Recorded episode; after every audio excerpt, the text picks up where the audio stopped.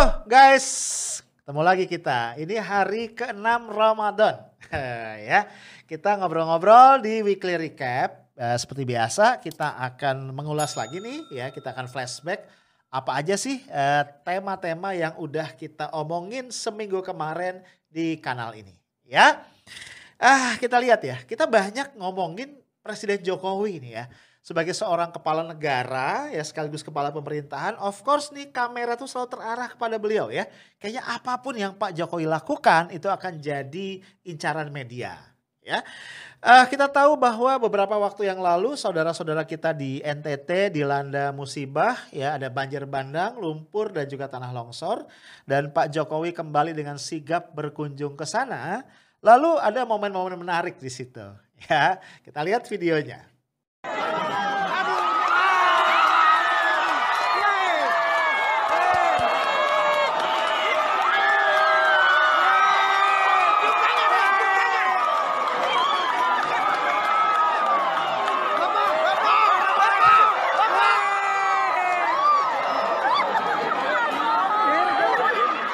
Ya kita lihat di video itu Pak Jokowi apa memberikan jaket ya pada seorang pemuda namanya Jackson Boleng kalau gua nggak salah hanya gara-gara pemuda itu berteriak Pak Jokowi lanjutkan tiga periode.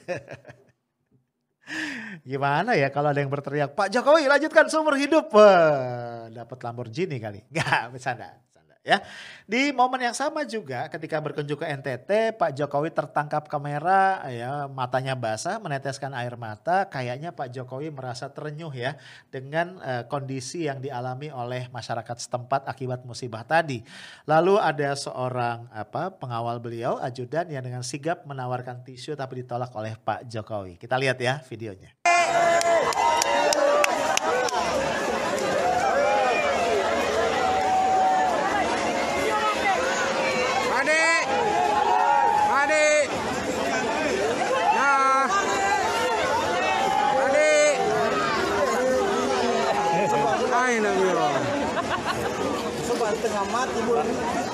Kemudian sorotan kepada Pak Jokowi juga uh, datang terkait dengan pidato Pak Jokowi di pembukaan Indonesia International Motor Show Hybrid tahun 2021 di Sana Negara. Ya, dalam pidatonya Pak Jokowi mengatakan bahwa industri otomotif sudah pulih. Ditandai dengan apa? Dengan peningkatan 190% surat purchase order mobil baru. Nah, ini data dari menteri terkait kata beliau. Nah yang menarik ternyata kemudian netizen iseng ya bongkar-bongkar data. Ah ternyata statement tadi nggak didukung oleh data yang clear ya. Data menunjukkan uh, uh, permintaan mobil itu masih turun ya dibandingkan waktu-waktu sebelumnya. Memang kalau dibandingkan dari bulan Maret 2021 dengan Februari 2021 itu terjadi kenaikan. Tapi kenaikannya nggak sampai 100% ya apalagi 190%. Akhirnya kemudian banyak pihak bertanya-tanya, ini Pak Jokowi lagi ngeprank atau apa gitu ya karena ini memberikan false hope ya harapan palsu. Atau jangan-jangan ini ada menteri yang ngasih informasi yang nggak pas ya kepada Pak Jokowi. Cuman kan kembali ya pertanyaannya adalah masa iya Pak Jokowi tidak memastikan dulu nih akurasi dari informasi yang dia sampaikan kepada publik? Karena bahaya banget ya seorang presiden itu kan statementnya harus sangat reliable dan harus sangat bisa dipercaya. Nah, yang menarik lagi ya, kita juga diskusi uh, tentang kebiasaan istana. Dalam beberapa kesempatan ya kita melihat bahwa istana negara, istana kepresidenan itu digunakan untuk hal-hal yang tidak terkait langsung dengan kegiatan-kegiatan kenegaraan yang menyangkut eh, apa urusan orang banyak lah kira-kira seperti itu. Misalnya ya kita pernah tahu Pak Jokowi pernah memanggil Pak Ahmad Purnomo ya kandidat eh, Cawalkot Solo yang gak jadi untuk ngasih tahu bahwa rekomendasi PDIP dikasih sama Mas Gibran ya, Mas Gibran Raka Buming Raka. Itu di istana loh. Kemudian juga eh, Pak Jokowi pernah menerima pengurus-pengurus PSI ya, ini menjelang Pilpres 2019 untuk bicara strategi pemenangan. Dan kemudian Pak Jokowi juga membuka Mukernas Musyawarah Kerja Nasional sekaligus uh, Musyawarah Alim Ulama Partai Kebangkitan Bangsa, PKB juga di Istana Negara. Sehingga akhirnya orang bertanya-tanya sejak kapan ya PKB-nya Caimin ini berkantor di Istana Negara gitu. Lah, ada juga penggunaan istana walaupun secara virtual Ya, kita tahu Pak Jokowi kan menjadi saksi dalam pernikahannya Atta Halilintar dan Aurel Hermansyah. Nah, ternyata kemudian ya acara itu ya itu diposting ya, diupload ke kanal-kanal media sosial milik negara ya. Di IG, di website, bahkan di kanal YouTube Sekretariat Presiden. Nah, di situ orang bertanya, ini emang acara kenegaraan atau apa?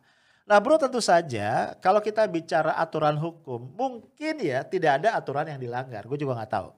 Tapi persoalannya adalah di luar itu ada ada masalah-masalah yang berkaitan dengan etika.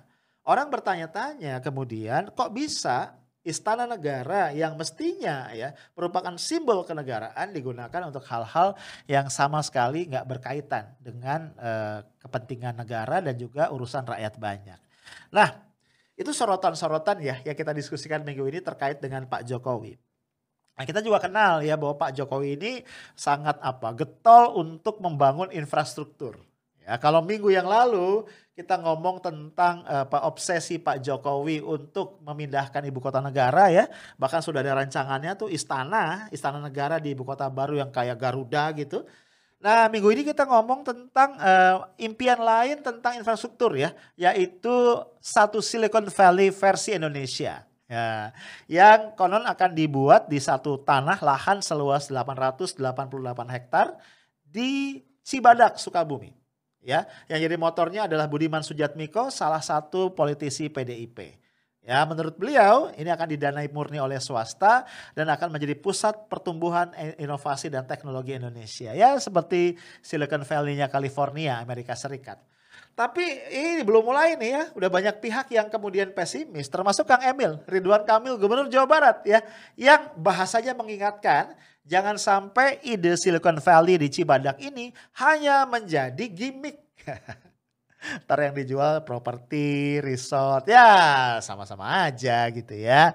Karena kata Kang Emil, kalau mau ini benar-benar jadi Silicon Valley, harus dipastikan ketemu nih tiga kekuatan ya.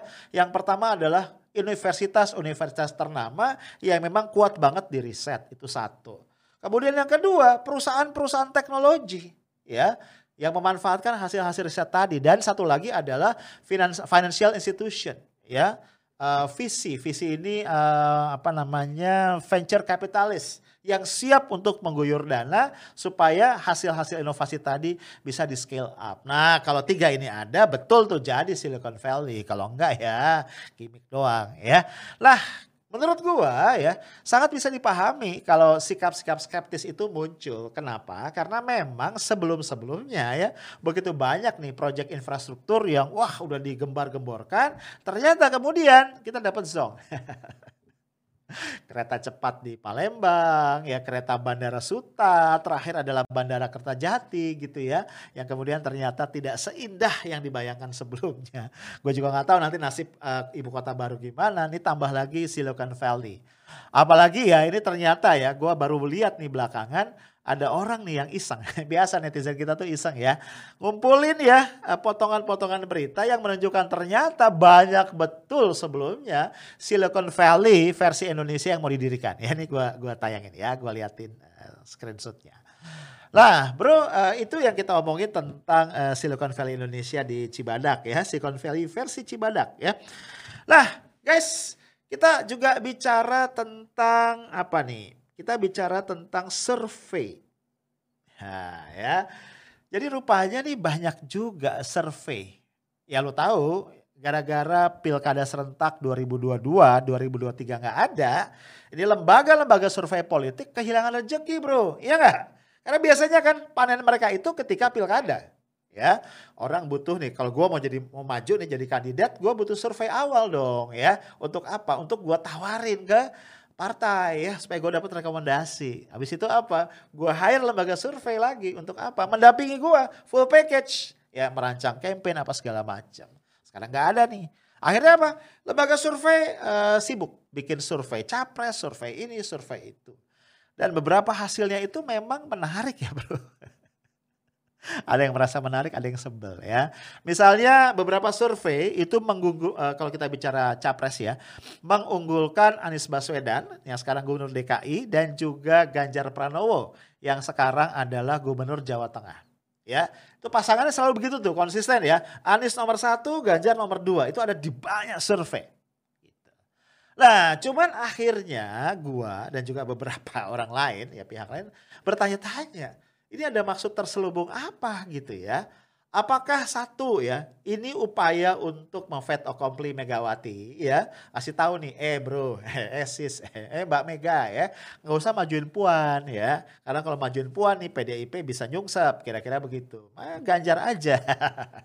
Jadi kan mirip-mirip ya, kayak skenario ketika Megawati di fait accompli oleh orang-orang yang mendukung Pak Jokowi ya. Kita ingat di 2014 itu Ibu Mega masih pengen tuh jadi presiden, tapi kemudian pengamat, lembaga survei gitu ya, berbagai pihak tuh kayak kompak mengajuin data bahwa kalau Mega yang maju berantakan. Ini kalau Jokowi yang maju ini bintang terang gitu. Dan kalau Pak Jokowi diangkat atau diusung oleh PDIP suaranya bisa naik drastis. Ternyata zong juga ya. Pak Jokowi memang berhasil jadi presiden, tapi suara PDIP nggak naik-naik amat. Artinya Jokowi efek itu terhadap suara PDIP ternyata tidak signifikan. Ya mungkin survei-survei tadi tuh yang meletakkan Ganjar Pranowo di posisi yang cukup populer tujuannya ke arah situ. Nah, atau bisa jadi juga ya ketika Anies Baswedan ditaruh di nomor satu ini tujuannya apa? Tujuannya adalah untuk kembali menakut-nakuti. kelompok-kelompok tertentu yang selama ini ya sangat kekeh anti radikalisme ya mungkin para cukong para taipan nih. Lihat nih ya Anies Baswedan potensial nih buat jadi presiden. Kalau dia jadi presiden terlalu kenapa kenapa gitu kan. Ayo kasih dana. Kita buat operasi berikutnya. Bisa jadi karena situ ya bro ya. Who knows ya? Namanya survei ya rata-rata kan ya dicurigai ada pembayar pembayarnya ya ada penyandang dananya. Nah Bicara masalah survei yang memang sometimes, bukan sometimes ya, in many times, in many cases aneh-aneh, ini ada lagi survei dari LPMM ya, Lembaga Penelitian uh, Masyarakat Milenium. Gue juga baru dengar nih nama ya, ini kapan berdirinya sih lembaga ya. Bikin survei yang menyatakan hasilnya bahwa publik itu lebih suka presiden perempuan ketimbang presiden laki-laki. Ya. Kemudian dari nama-nama perempuan yang diajukan sebagai capres nomor satunya Puan, ya wajar lah ya Puan kan sosok ketua DPR, sebelumnya Menteri Koordinator PMK jadi cukup populer ya. Nomor duanya, wih mengagetkan, yaitu Ibu Iriana Joko Widodo, ibu negara kita. 17,7 persen ya. Puan itu sekitar 20,8 kalau gue nggak salah. Nah bro dari sini gue jadi mikir ya. Ini lembaga survei ini gimana sih ya. Gak ada nalarnya, ada logikanya. Ya kita menghormati ibu negara, ibu Iriana sebagai ibu negara, pendamping Pak Jokowi. Tapi ya sorry itu saya dengan segala hormat, kita tidak melihat ada track politik dari ibu Iriana selama ini.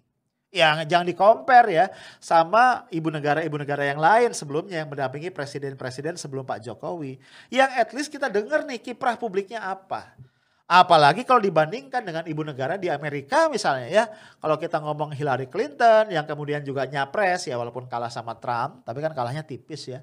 Atau kita ngomong siapa? Michelle Obama gitu. Ini dua perempuan tangguh yang dua-duanya lawyer gitu ya. Dan juga punya karir politik sendiri. Jadi kalau mereka katakan saja nyapres misalnya, ya walaupun misalnya Obama sampai sekarang nggak nyapres ya. Kalau misalnya mereka nyapres make sense gitu. Nah jadi gua khawatir nih, ini kalau kelakuan lembaga-lembaga survei ini kayak begini terus, mereka bukan berkontribusi bagi pencerdasan politik, tapi justru pembodohan politik. Dan yang lebih parah lagi akhirnya masyarakat publik jadi skeptis, jadi muak gitu ya setiap dengar kata survei. Ya, nah bro Kemudian kita juga banyak bicara tentang dinamika internal ya di Partai Demokrasi Indonesia Perjuangan. Ya, lu masih ingat ya? Ini ada beberapa apa series podcast gue yang ngebahas tentang itu. Ya, uh, kenapa begitu? Kenapa ini jadi menarik? Wajar ya, karena PDP ini adalah pemain utama nih ya, main player di uh, jagat politik kita. Partai terbesar, ya, peraih suara terbanyak, dan juga dia yang mengusung Presiden Jokowi. Jokowi yang disebut petugas partai sama dia. Eh gile bener ya kan. Nah kita lihat di sini memang peran Ibu Megawati Soekarno Putri itu sangat dominan ya. Kita tahu bahwa di awal-awal ya jadi pasca apa di masa Orde Baru ya eh, kan ada penyederhanaan partai ya kan di tahun 73 tuh ya di pemilu uh, pemilu berikut jadi setelah pemilu 71 ya di tahun 73 uh, Pak Harto sebagai penguasa tunggal Orde Baru itu menggagas dan memaksa sebenarnya ya penyederhanaan partai. Jadi ada Golkar, ya, waktu itu bukan partai ya. Kemudian ada P3 yang merupakan hasil fusi dari partai-partai Islam, lalu ada PDI. Waktu itu belum ada P-nya ya. Ini adalah fusi dari Partai Nasionalis dan juga Partai Kristen serta Partai Katolik. Nah, di situ kita lihat ya, PNI itu menjadi salah satu pemegang saham cukup besar dalam pendirian PDI. Lalu ada dinamika ya. Walaupun saat itu sebenarnya Terah Soekarno itu sudah memutuskan untuk tidak terjun ke politik. Nah, cuma Suryadi yang merupakan ketua PDI waktu itu sedang mencari nih siapa yang bisa jadi vote getter untuk menaikkan mendongkrak suara PDI yang sebelumnya selalu kalah dari Golkar dan P3. Akhirnya berusaha mendekati Terah Soekarno, awalnya Guntur ya, tapi Guntur nggak mau. Akhirnya berhasil mendekati Mega.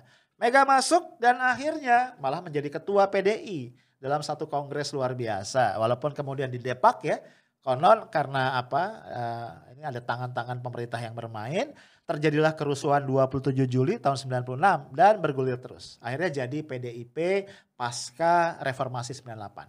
Nah, intinya kita ingin jelaskan memang peran Ibu Mega itu dominan sekali ya di dalam membangun membesarkan PDIP. Nah, persoalannya adalah ya sekarang kan Ibu Mega sudah cukup tua ya, sebentar lagi uzur. Sudah lima kali loh terpilih secara aklamasi untuk menjadi ketua umum PDIP. Ibu Mega sempat bilang ya dalam sebuah kesempatan bahwa di dalam kongres nanti 2024 ya kalau dia harus lengser dia sudah legowo. Oke, legowo untuk lengser dari ketua umum PDIP. Cuman pertanyaannya Ibu Mega legowo nggak sih kalau penggantinya itu bukan Terah Soekarno? Ini pertanyaan ya. Karena kalau harus Terah Soekarno, kemungkinan besarnya dua.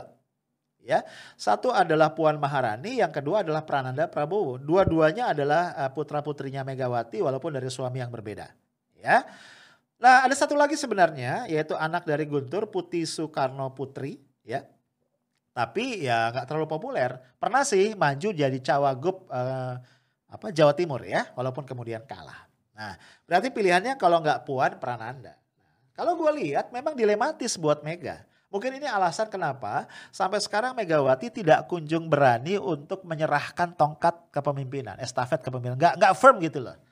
Di satu sisi kalau kita lihat Puan Maharani memang uh, punya apa political exposure yang jauh lebih besar ketimbang Prananda. Udah di jabatan publik beberapa kali.